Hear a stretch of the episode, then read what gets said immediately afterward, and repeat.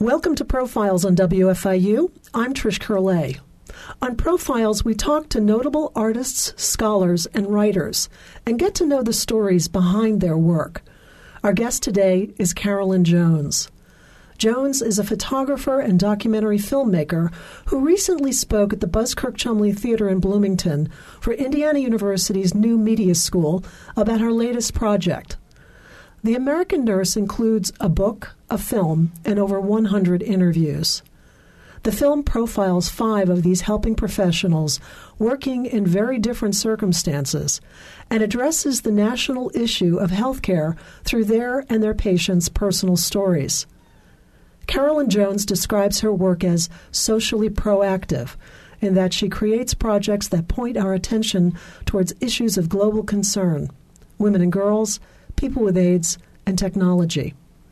In 2003, she co founded the 100 People Foundation, through which she has traveled the globe collecting stories to create a world portrait of 100 people that statistically represent the global population.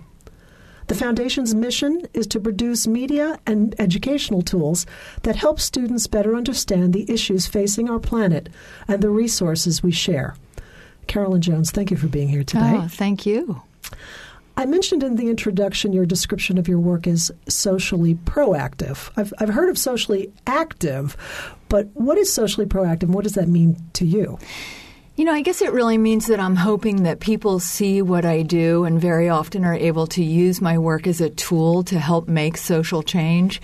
What comes to mind right now is The American Nurse as a film. Uh, you know, I had my ideas of what I wanted it to do, but the nurses are using it as a tool in, in, a, in a few different instances to try to shine a light on their own profession, to get uh, nurse practitioners the opportunity to, to be able to do more of what they're able to do and to, to function to the full extent of their education. So I guess that's what I mean by socially proactive. It's a it's a tool to use to make social change.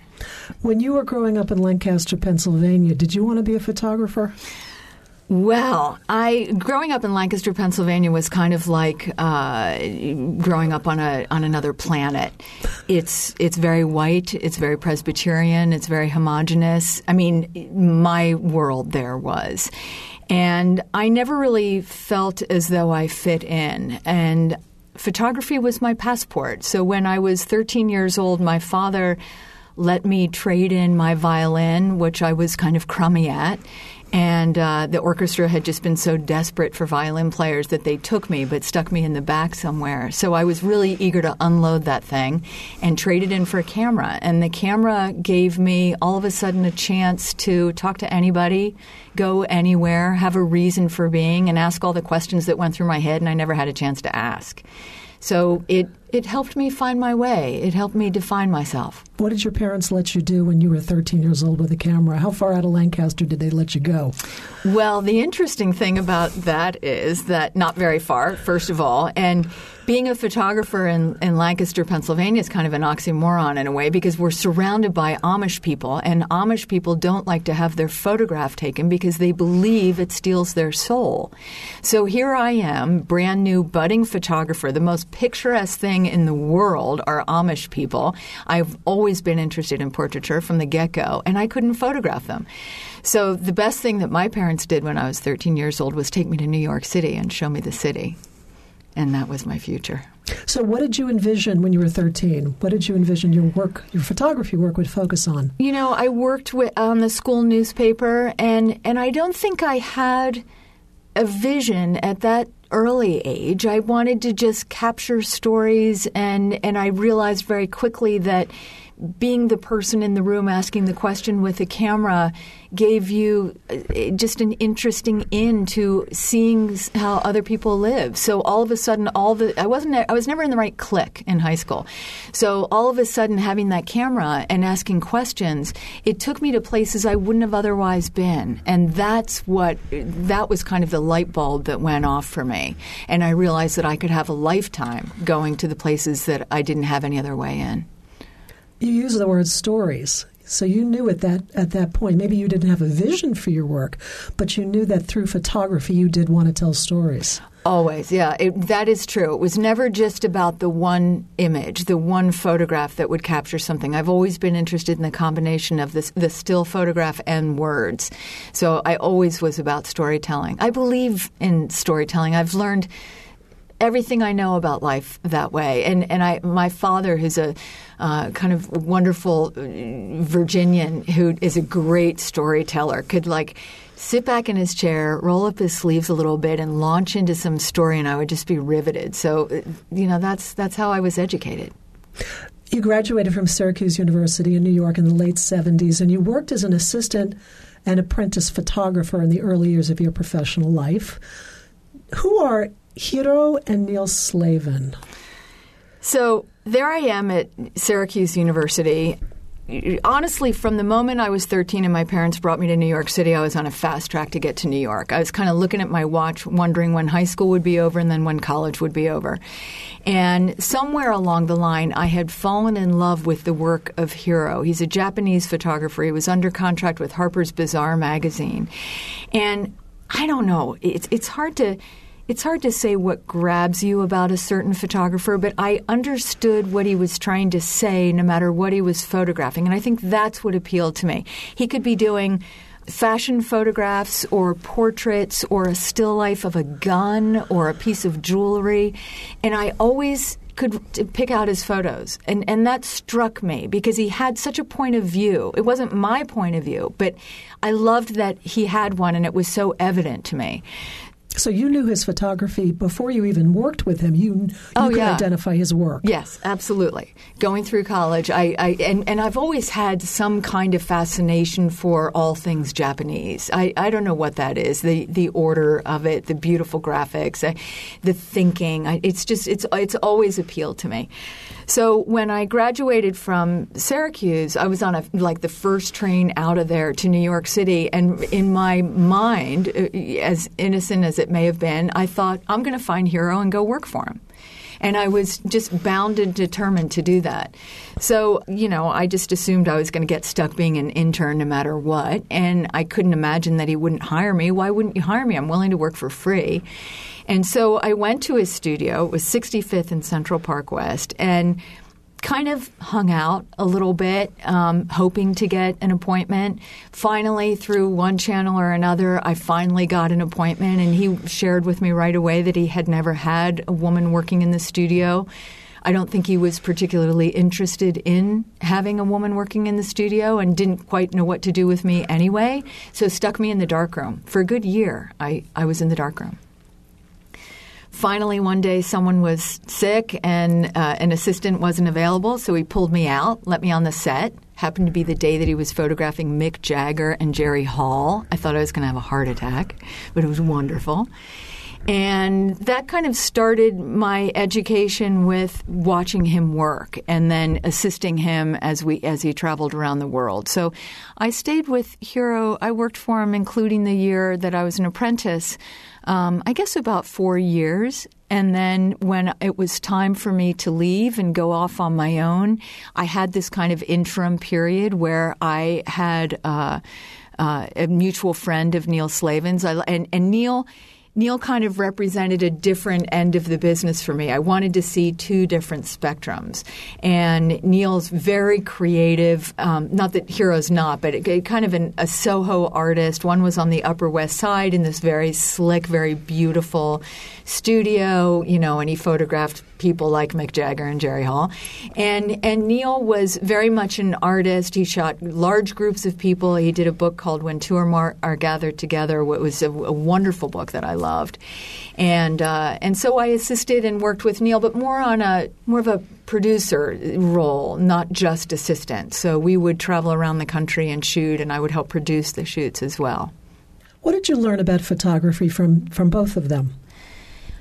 From Hiro, I guess the most valuable thing I learned, and I learned it even before I met him, was to find my own words, to figure out how I feel about the world and how I'm going to interpret it, and to make sure that I didn't make choices in business. And he never verbalized this, but I watched him do this Hiro loved and still loves what he does and, and makes choices not he, he, he wasn't split up in his head like i'm going to do this job that's going to bring in an enormous amount of money so i can do this other thing that i love he loves everything that he does and I, I grew to admire that enormously because i'm in a business where very often you find people there's always somebody shooting you know one more catalog or one more ad or one more thing i don't really want to do so i can get to do the thing that i do want to do, which I think for me would have been kind of the kiss of death because it's a hard balance to make. And I think at the end you kind of don't like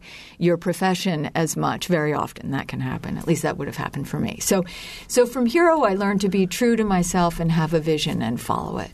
At that at that time, were you involved at all in interviewing subjects that you were ph- photographing? I wasn't really. Uh, it, until I went out on my own, I pretty much spent all day, every day, working for either Hiro or Neil Slavin until I got started. But it's an interesting question because I was starting to formulate who I was and what I was thinking about. So, and this was kind of interesting. Hiro, if he was going to shoot a portrait, he would do an enormous amount of research on the person that he was going to photograph, and he had a vision of who they were before they walked in that door. He knew what he was going to do. He knew what the lighting was going to be like, and he would talk to them a little bit, but mostly he would get them on the set and work with them. Then there were other photographers who and, and, uh, Irving Penn was a photographer like this that he would sit and talk to the subject a lot and then all of a sudden just say we're ready you know, there would be a moment where he would have enough information. And I decided I fit into that second group, that I really needed to find out who the person was and get some kind of connection going with my subjects before I sat down to take the picture. So I very quickly realized that those conversations were really valuable, and I wanted to capture those too. Smack in the middle of the chronology of your work on your website is an entry from 1986 it says you were a co driver in the Paris Dakar Rally. Every other entry in the chronology of your professional life on your website, except this one and the date you were born, has to do with your work. I'm assuming this was an important experience for you. So, what was it and why is it on your website?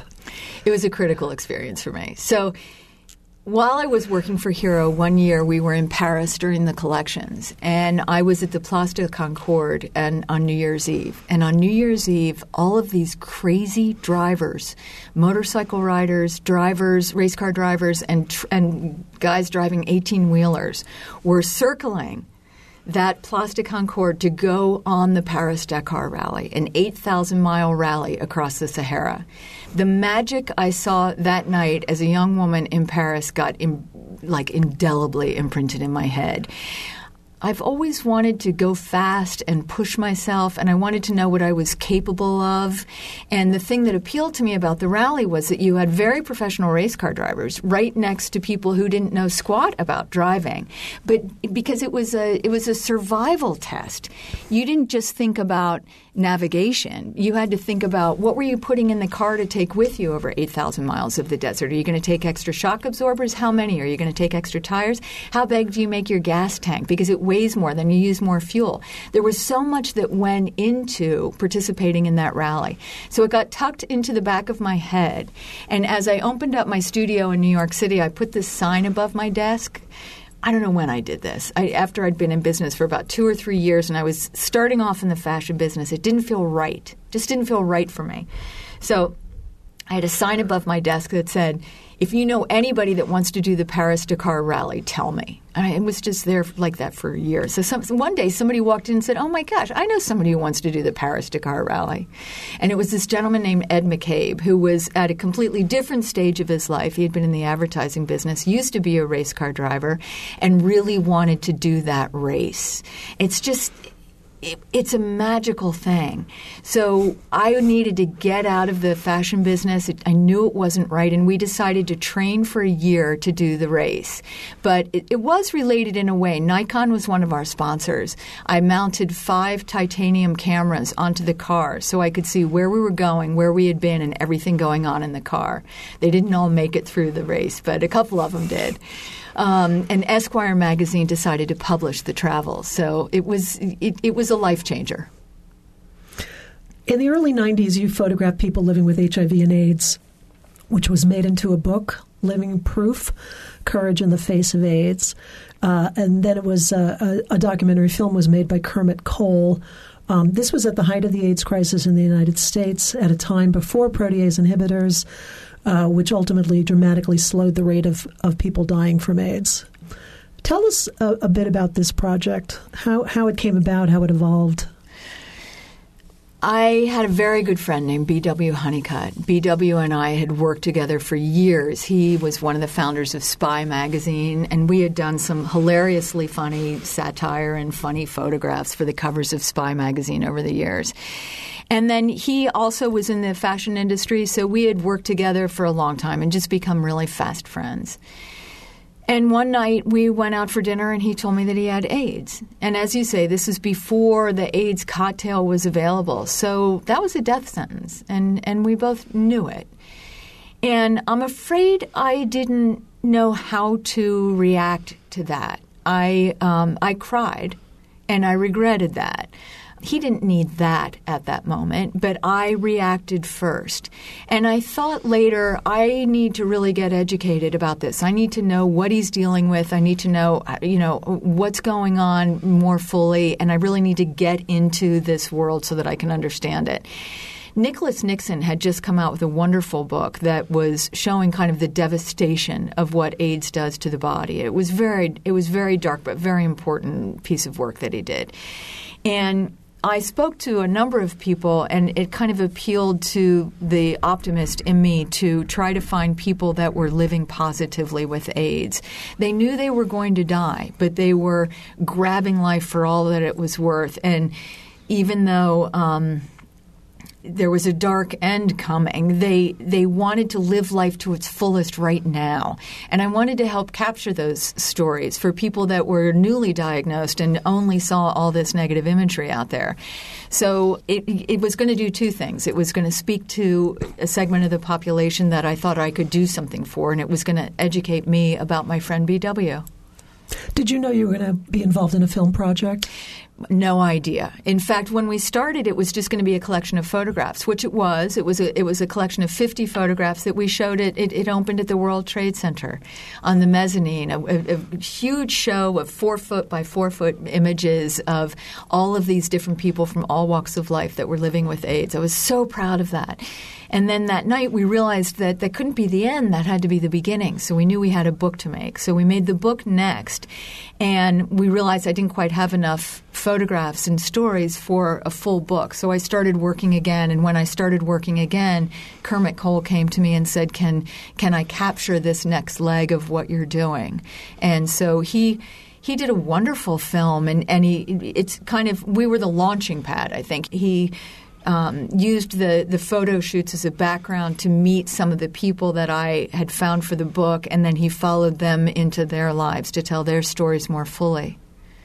Do you know if anyone in the book who had HIV and AIDS at the time is actually still alive? There are a few people, not many, but there are a few people, and uh, I'm, I'm happy to say, and they uh, mostly in, in New York City that I'm aware of. Some people we were not able to keep track of. It's been a number of years, and certain people have kind of fallen by the wayside and we haven't been able to find them. But very often uh, I'll get notified when someone passes away because the photographs, in the photographs, I asked everybody to be photographed with someone or something that they love.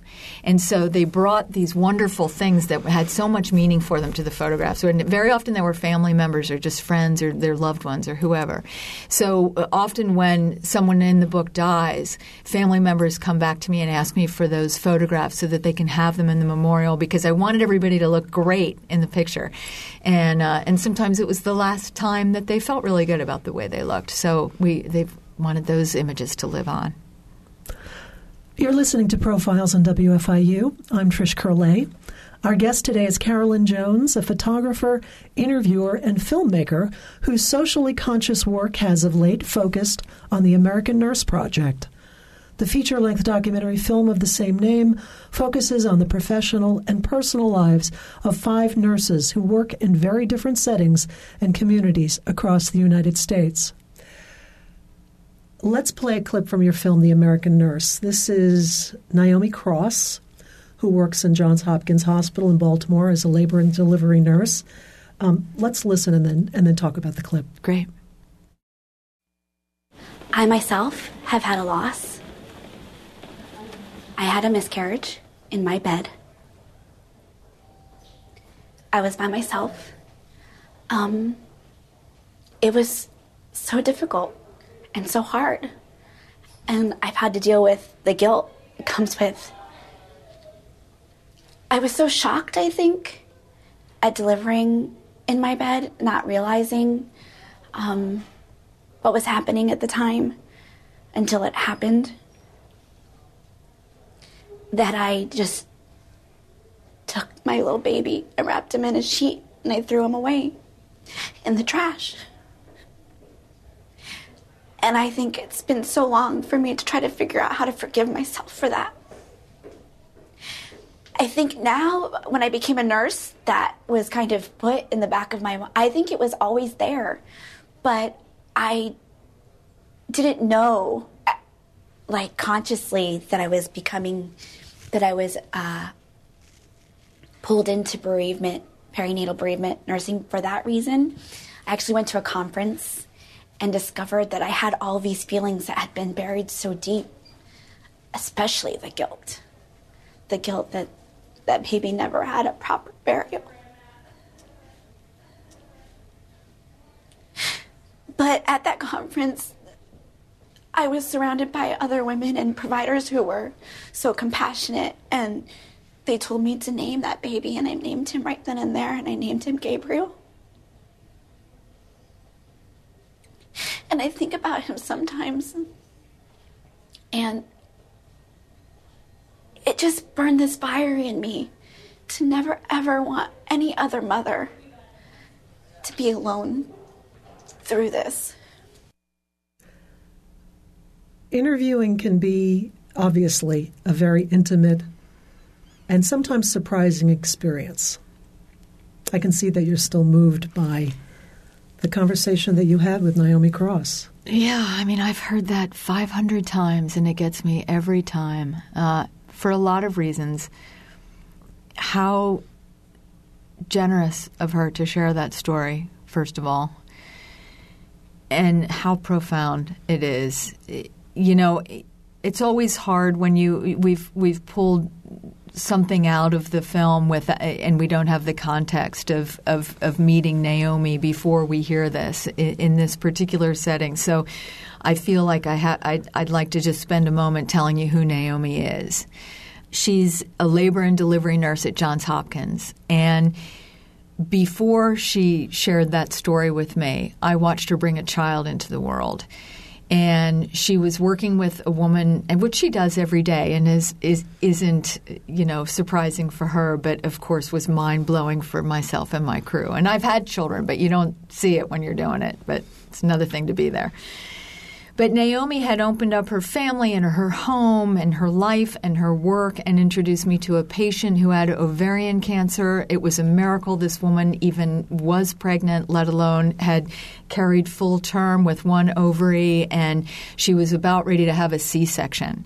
And Naomi took us into her world as she stood there while the, the mom got an epidural, and she got her through all of that, and then stayed there with her throughout the entire birth. We have all of this in the film. And then Naomi takes that child and ultimately gives the child the first bath and I watch, and then there's a hug. There's a hug that the mom gives Naomi that just would blow your mind. I mean, it's such an important role to play to bring these children into the world and to make sure that the start of that first start of life is is right and that the mom can bond with the baby. It's such important work. And she's so gifted at it.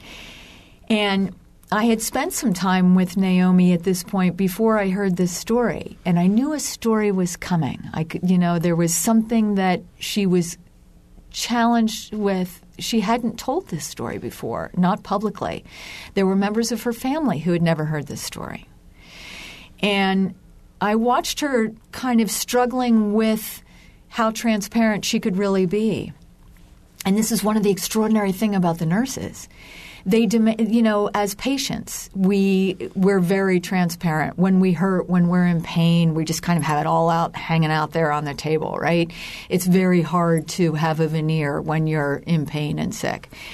And I think that nurses develop a quality that puts them in the same at the same place. They don't. I've interviewed people all my life, and very often I'm out there chiseling a wall down to get to what the meat of who the person really is, right? But nurses kind of sit down and give it to you right away. And Naomi wasn't any different. She was right there, and this unbelievably profound story that was so personal for her came out when we were working together. And I was just utterly speechless. A, that she shared it. And the way that she shared it was so beautiful. And then I think to have this uncanny ability, which I met a lot of nurses who have this, to dig into your soul and use something personal, intensely personal in your own life, to drive your work forward. So, because of that experience, she, she does perinatal bereavement. She doesn't want any mother to ever go through what she went through. And that's so real for her because she remembers it like it was yesterday. And I just thought, we should bronze her for heaven's sake. That's just so beautiful that she was able to take this very difficult thing that happened in her life and and really have it inform her moving forward to help others. So after that moment, she finishes the story, the camera goes off. Did she have any reaction to? We cried. We both cried. We hugged and we cried. And and I said then, let's just think about it. We, we you know, I the, the the one thing I always do is I don't ever want to put something out there that somebody's not comfortable with. And so I always was making sure that the nurses that were in the project were comfortable with the footage that I was using. And I knew we were going to have to revisit that one. So after I just said, let's not think about it now. You know, let's just put it away. We'll keep working on the piece. Let me let me see what we do with it, and you're going to see everything before we before we finish this this film. So we'll see how we do. And it was a it was a journey for her. It was a real journey. Your website includes interviews with 116 nurses who you interviewed over a two year period. What was your process for distilling those interviews down to the five you chose for the film? That's a great question, and it's it's almost impossible to answer in a way. But I'll, let me say this: there were certain issues I was really interested in that rose to the surface as I worked on The American Nurse. One was the returning war veterans. What's going on with our veterans that are deployed numerous times, coming back with post traumatic stress, coming back missing limbs because of the technology that we have that keeps them alive longer? So many new challenges, and I wanted to find out about that. I wanted to look at poverty in this country. I think that um, and maybe it's, I don't know if everybody's this way, but I know that in America in particular, we don't really like to see poverty too close to home. We can talk about it in other parts of the world. We're kind of okay with that. But we don't like it when it's in our own backyard. And we have a lot of poverty in this country. So I wanted to go to one of the poorest parts of the country, the Appalachian Mountains, and see what caring for others and health care looks like in that setting. So now we had returning war veterans and we had the, the poor of our country. And then I wanted to look at the forgotten. So I spent time at the Louisiana State Penitentiary. We don't think about the people serving time and what their health care is looking like, but it was something else. After spending two years interviewing nurses, I was really struck by a quality that they all have. And that quality is the ability to care for others without judgment. It's a beautiful thing. I've never seen anything like this. They are actually, I, I, actually didn't believe it at first. I would, I would always say, okay, so you're in the emergency room and two people come in and this guy shot this child and you're assigned to the guy who was the shooter. How do you do that? How do you go try to save his life when this child is over there? I must have asked 90 nurses the same question and they were always like, it doesn't matter. That's someone's child too. I, we care for others. It's not my place to make a judgment. And I'd always be like, yeah, yeah, yeah, but really, what do you feel? And that's really what they feel. That's really the training and the DNA that they have is to say, it's not my place to judge what this person has done. It's my place to care for them. So that's why I went. I went to Angola to really explore that. Angola, the prison. Angola, the prison. Yeah, the Louisiana State Penitentiary. And then I wanted to capture the beginning of life, which was Naomi Cross at, at Johns Hopkins, and the end of life, which is Sister Stephen, a nun in Wisconsin at a nursing home where she ushers people out of this world. You have been open about the fact that you're a breast cancer survivor. And you say you were inspired to make the film The American Nurse because of your relationship with one nurse in particular, the nurse who dispensed your chemotherapy. So tell us about Joanne and why she was so figural.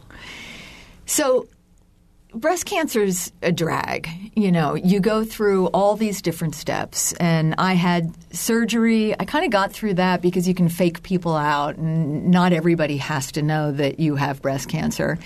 It's not so visual. And then I went through radiation, and that makes you tired, but I'm, I wasn't wearing it yet. But I had chemotherapy coming my way and and I knew I was going to lose every hair on my body because the kind of chemotherapy I was going to get, and I was scared. I was I kind of really kept it together until that moment. Kept working, kept being who I was. Walking. My daughter was ten years old at the time. Kept walking her to school every day.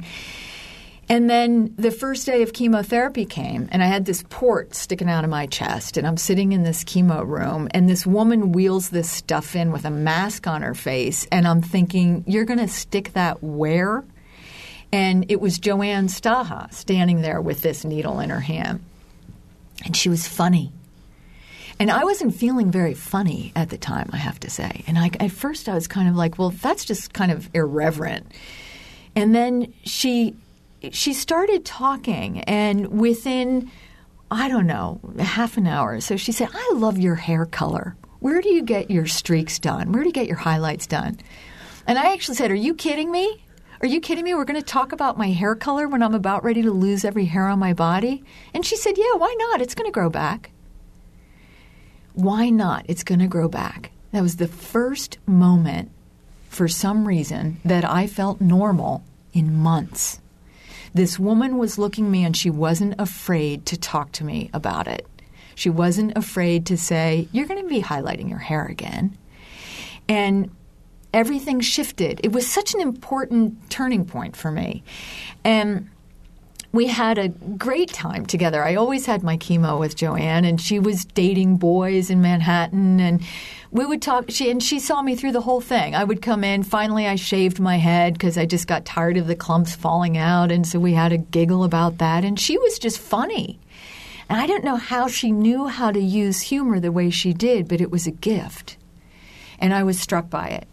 So many years went by. You know, you you go through something like that, and you don't exactly at the end of the day or when you're finished with your chemo think, "Hmm, I'm going to call Joanne up and see if she wants to go have a drink tonight and kick around old times." That's history. You want to move on from it. I didn't really want to see Joanne again, so I'm not sure I ever thanked her properly. I know I didn't thank her properly. And I often thought about that over the years. How many nurses don't know how much they've done for us?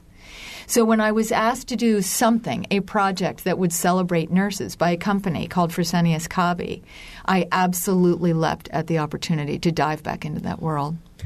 Interesting to me, though, that you chose that you didn't include Joanne in the film. Joanne actually did meet a guy and did fall in love and have a child, and she wasn't working, uh, you know, as deep in the world as as I wanted to get. And and you know, I had five very specific things that I wanted to capture, but I would have loved to have just I would do anything to work with Joanne again. So it wasn't, you know, for any reason other that it didn't fit into the topics so much that I wanted to cover. I want to um, pivot to another nurse in the film, and you referenced him vaguely before when you talked about Appalachia. Jason Short, um, tell us a bit about Jason's background and the population with whom he works, and then we're going to play a clip. Great. Boy, Jason was, when I first met Jason and I went out to meet him and his family, I came back to New York and said, I should just do this whole film about Jason. His, his life is so rich, and there was you know, there's something about the people that are living in that region of the country that they there's a you know Jason often used the word clans. There were clans. There were, but there was this this sense of togetherness and family and, and, and, and, they were connected in a certain way. Um, these were people that were very often entrenched in their homes. Most of the people I met that he deals with were dealing with some level of black lung disease from working in the coal mines. Very often the roads to their homes were flooded by top of the mountain mining.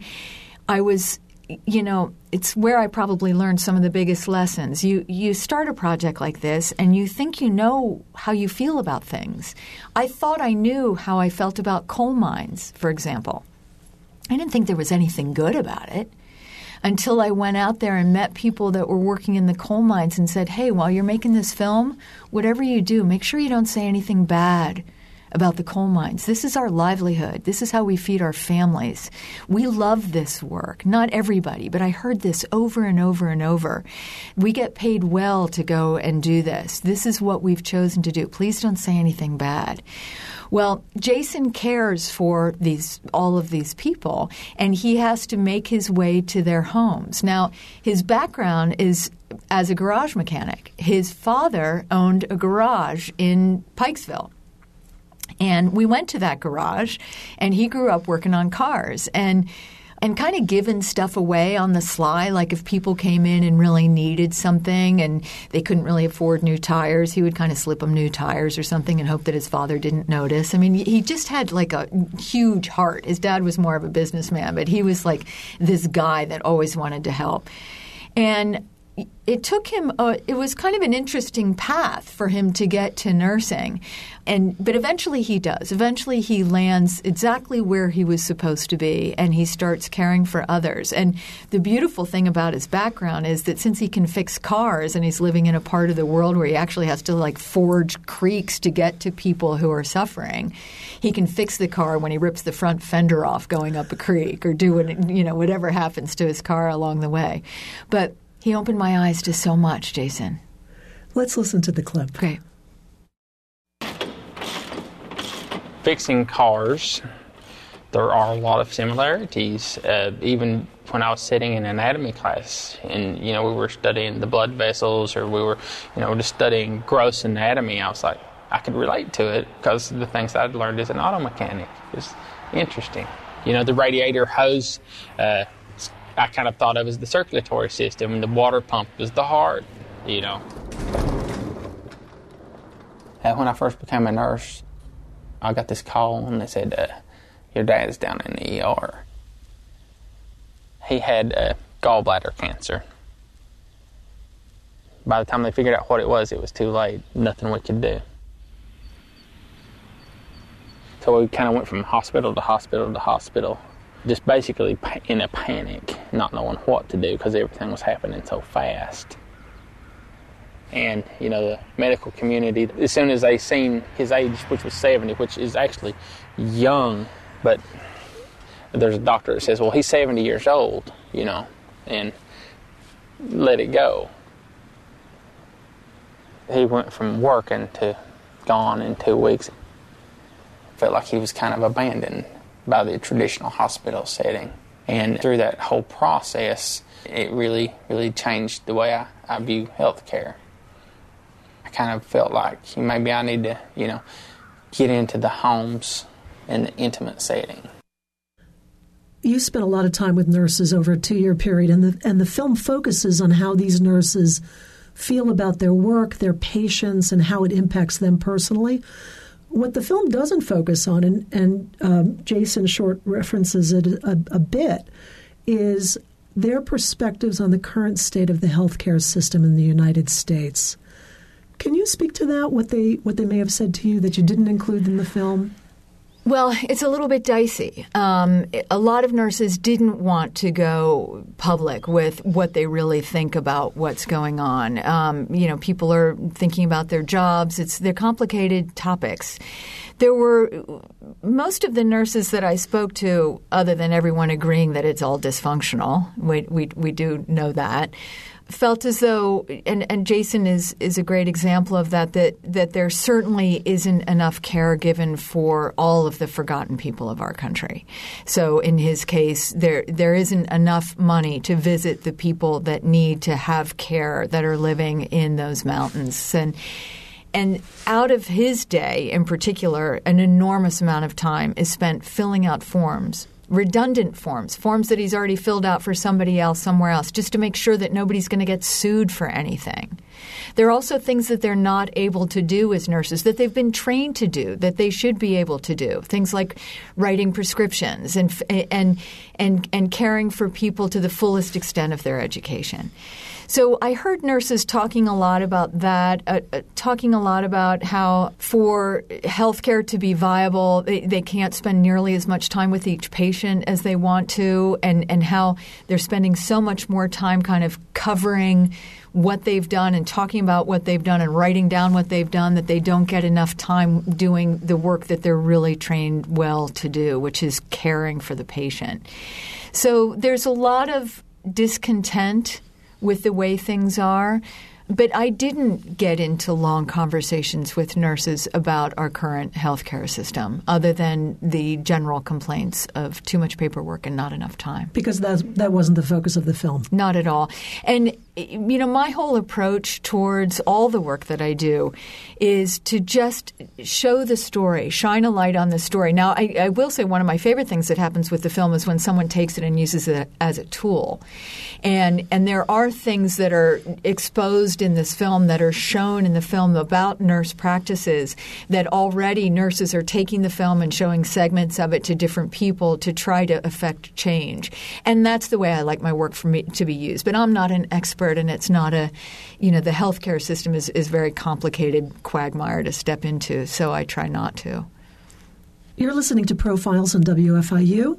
Our guest today is Carolyn Jones, whose photography and filmmaking has taken her around the United States and around the globe, focusing on people living with HIV/AIDS, performance artists, women, girls, and families, technology experts, women artisans, and most recently, American nurses. A decade ago, she co founded the 100 People Foundation. Your work seems to have taken a turn about 20 years ago when you directed Women on Family for public television. And then, as we talked about, your book of photographs called Living Proof Courage in the Face of AIDS. It made me think about the intersection of art and activism. You're certainly an artist, but do you consider yourself an activist? I don't. I consider myself a storyteller but not an activist. What about an advocate? An advocate for sure, yes. Tell us about the, the work of the 100 People Foundation. This was born from a, an interesting place. I had finished doing a book called Every Girl Tells a Story, where I traveled across America and met young women that have accomplished extraordinary things. And it was a wonderful project. I had my husband, who's French, and uh, had an opportunity to live in Paris for a couple of years. And it just kind of came at a, a, an interesting time for me when I was interested in broadening my vision of the world. I had spent a lot of time working on American projects at this point, and I thought it would be interesting to get a different perspective. So we moved to Paris with our daughter, and unfortunately, right after that, 9 11 happened. So when we moved to Paris, I had enrolled myself into Alliance Francaise to try to learn the language, which was not very productive on a lot of levels. But I, get, certainly was interested in giving it a go. And I was in class with um, there weren't any other Americans in this particular class. We represented a lot of different countries. And we would go into the classroom and sit in a circle, and, and we had to introduce ourselves in French. And, you know, you kind of muddle along and you would get a little bit of instruction, and then we would all try to talk. And I had, I had taken about a week of classes when 9 11 hit. So I'm sitting in our apartment. I, I, live in Manhattan. I live in Lower Manhattan. I have a loft there. Uh, all of our friends are in Manhattan. You know, we knew a lot of people living in the lower part, and, and I wanted to be there so desperately. It was very hard to watch that on the news and not be able to be there and help in some way. so on September 12th, I woke up not kind of knowing what to do with myself and decided to go to the class at Alliance Francaise because I just didn't know what else to do. I couldn't just sit there and keep watching CNN any longer. So I went to the class, but I was a little bit late, and everybody was already seated in, seated in this big circle. I, I walked into the classroom, and an Iranian woman stood up and walked over to me, like crossed the whole room, and gave me this really big hug and said, I'm so sorry for your loss. And I didn't know how she knew to do that, but it was the perfect thing. The whole classroom kind of embraced the moment, and we talked about what had happened. But I thought, I want whatever skill set she had to know to do that, I need to learn some of that. I need to know about that. So it put me in a certain mindset. I very shortly after that got uh, over the internet, like so many people did, if the world were 100 people statistics. And it's an interesting way of looking at the world. You, it breaks us down in terms of gender and nationality and religion. And, you know, I think growing up, for all of us, you grow up and you think you're the center of the world, and you can't imagine that if the world were 100 people, only five would be from North America. Well, that's kind of surprising if you're from North America. You know, it, it, there would be, you know, how many of us wouldn't have electricity? How many of us wouldn't have safe drinking water? It's a it's a great snapshot of the world's population. And I looked at that and said, okay, I'm a photographer and a storyteller. I want to find the 100 people. I want to find 100 people that represent those global statistics. And I think I was just in a head frame because of having a daughter, wanting to have her understand the world that we live in, having that experience in my French class, getting the statistics sent to me, and I became I started a foundation that would invite students from all around the world to send us stories and photographs of people they admire so that we could start a, da- a database and start to find the 100 people that will statistically represent the world population. And so this has been around for 10 years. It has. And give me an example of the kinds of project. What does the project do? What is the how do you go around doing the work of the project?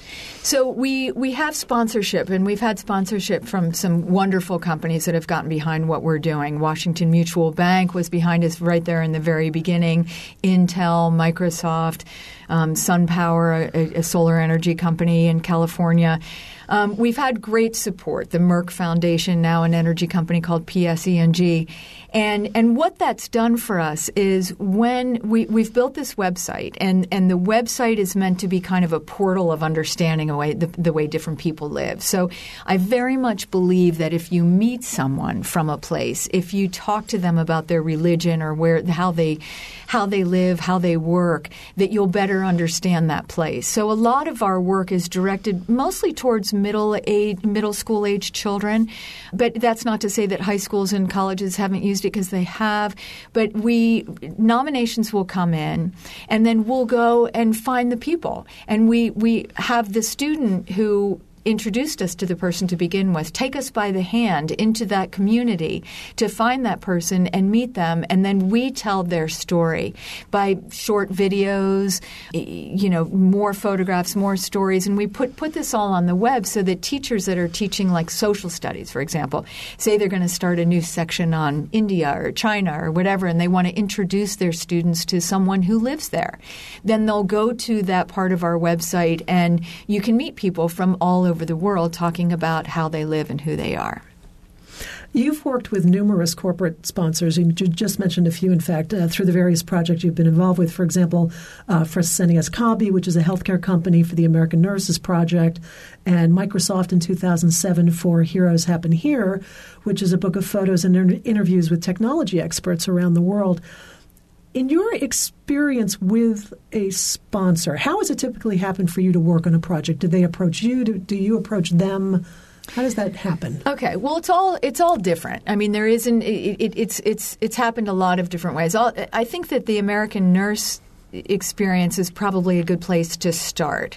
In that project, they were opening up an American branch of Fresenius Kabi. So there was going to be Fresen. It's they're, based in Germany, so they were going to open up Fresenius Kabi USA, and, and they did. They started the company here, and the marketing department there was looking for a way to do something that would shine a light on nurses. So that was that was the core of of what they wanted. So they went to a company called Ops Ideas that I work a lot with, and and they're you know, it's always kind of a little bit of corporate responsibility, a little bit of, um, you know, trying to make the world a, better place. There, th- I did the Microsoft project with Ops Ideas. They're they're very much about trying to take corporate dollars and do something that you know highlights the work that that company is doing, but also tell stories that make people better understand the world. So they came to me and said, Would you be willing to do a project about nurses? Well, because of my experience with Joanne Staha, I initially jumped at the idea of doing something about nurses, but I wasn't interested in doing a marketing project. I didn't want eh, actually to go down that path at all. So, it, you know, it, it started over here with them wanting to do one thing. And then I said, you know what I would love to do, though? I would love to do a book that celebrates nurses if I can have complete creative control, as long as there isn't any editorial guidance whatsoever. And if you're willing to sponsor that, and, you know, at this point I've got a body of work that you can look at, you can see what kind of work I do. If I can go across the country without any direction from your side and discover who nurses are and what they're doing and what nursing really looks like in this country, then we can land. And I mean, that's like a gift from above, right? Who gets sponsorship like that? It's taken me my whole career to actually find someone who would let me do that in that way. But it was a beautiful thing. And, and that's exactly what happened. They didn't actually see the work until it was finished and didn't have any you know, editorial control or say about where I went or who I talked to. So that's not a common experience. No, that is not common, actually. It's delightful and wonderful. And I think everybody benefited greatly from that. At the end of the day, you know, they could put a belly band around that book and give it to the people that they wanted to meet and say, this is how this is our culture as a company. This is how we feel, and and I think it was a you know kind of a wonderful gift to give to the community that actually uses their products. So it was a little bit indirect, but at the same time, we were able to do a project. You know, my motivation was very much to celebrate nurses and to come out with something that would move the public understanding of what nurses are capable of further along. And I think we were able to do that. So, but no, it isn't always that wonderful. On the homepage of your website, you declare that you are, quote, forever passionate about personal stories and their power to connect us all, close quote. So, how does it feel to be on the other side of the desk? How does it feel to, to be the one answering the questions instead of asking the questions? I think I, you know, I don't love it. I'll be right up front about that. I'd much rather be asking the questions or taking the pictures. But it's something I learned from the nurses. You know, if you're going to spend your life asking people to share their stories and to be transparent and to tell you their innermost thoughts when you've got a camera and a light and a microphone in their face, then I have to be able to do that too. And I believe that. And I think that I should, I hope that I've learned to be as transparent and as authentic and honest as the nurses that I've had the great privilege to meet have been. Uh, the film The American Nurse opened in May. How can people see this film? Well, we're still in theaters, so I am I'm big on the theater experience. The the what nurses do is incredibly intimate, and there are moments in the film that are really up close and personal, and it's wonderful to see it on a big screen. I'm such an advocate of that.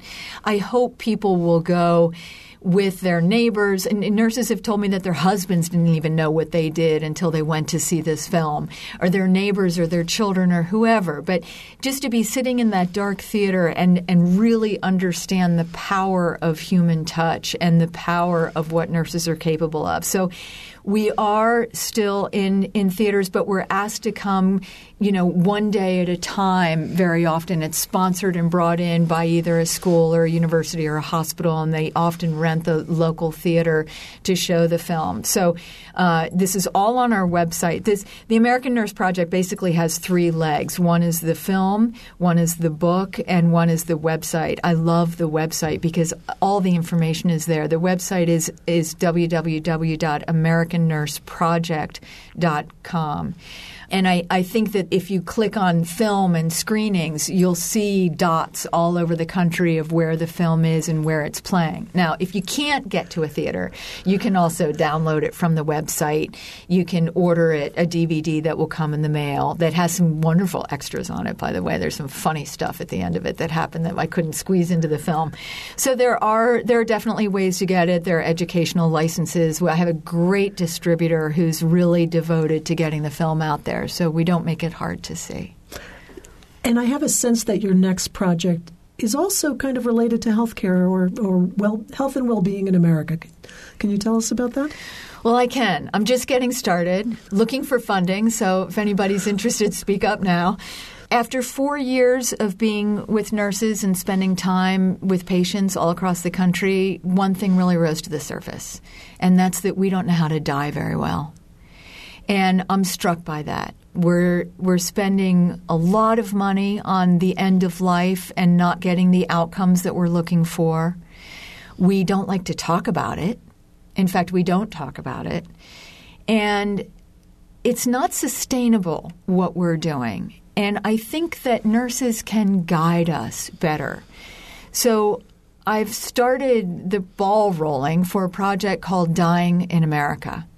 And I think I'm hoping that I can shine a light on ways to do that that are maybe better, that open up some eyes to ways that we can have a little bit more control over end of life than we thought we could, and address some of the issues that we're just so darn uncomfortable talking about. I've been speaking today with Carolyn Jones. Thank you so much for being here with us. This is Trish Curley for Profiles. Until next time, thanks for joining us. The program you just heard was recorded in November of 2014. Copies of this or other programs can be obtained by calling 812 855 1357. Information about profiles, including archives of past shows, can be found on our website, wfiu.org. Profiles is a production of WFIU and comes from the studios at Indiana University. James Gray is the producer. The studio engineer and radio audio director is Michael Paskash. Please join us again for the next edition of Profiles. For WFIU, thanks for listening.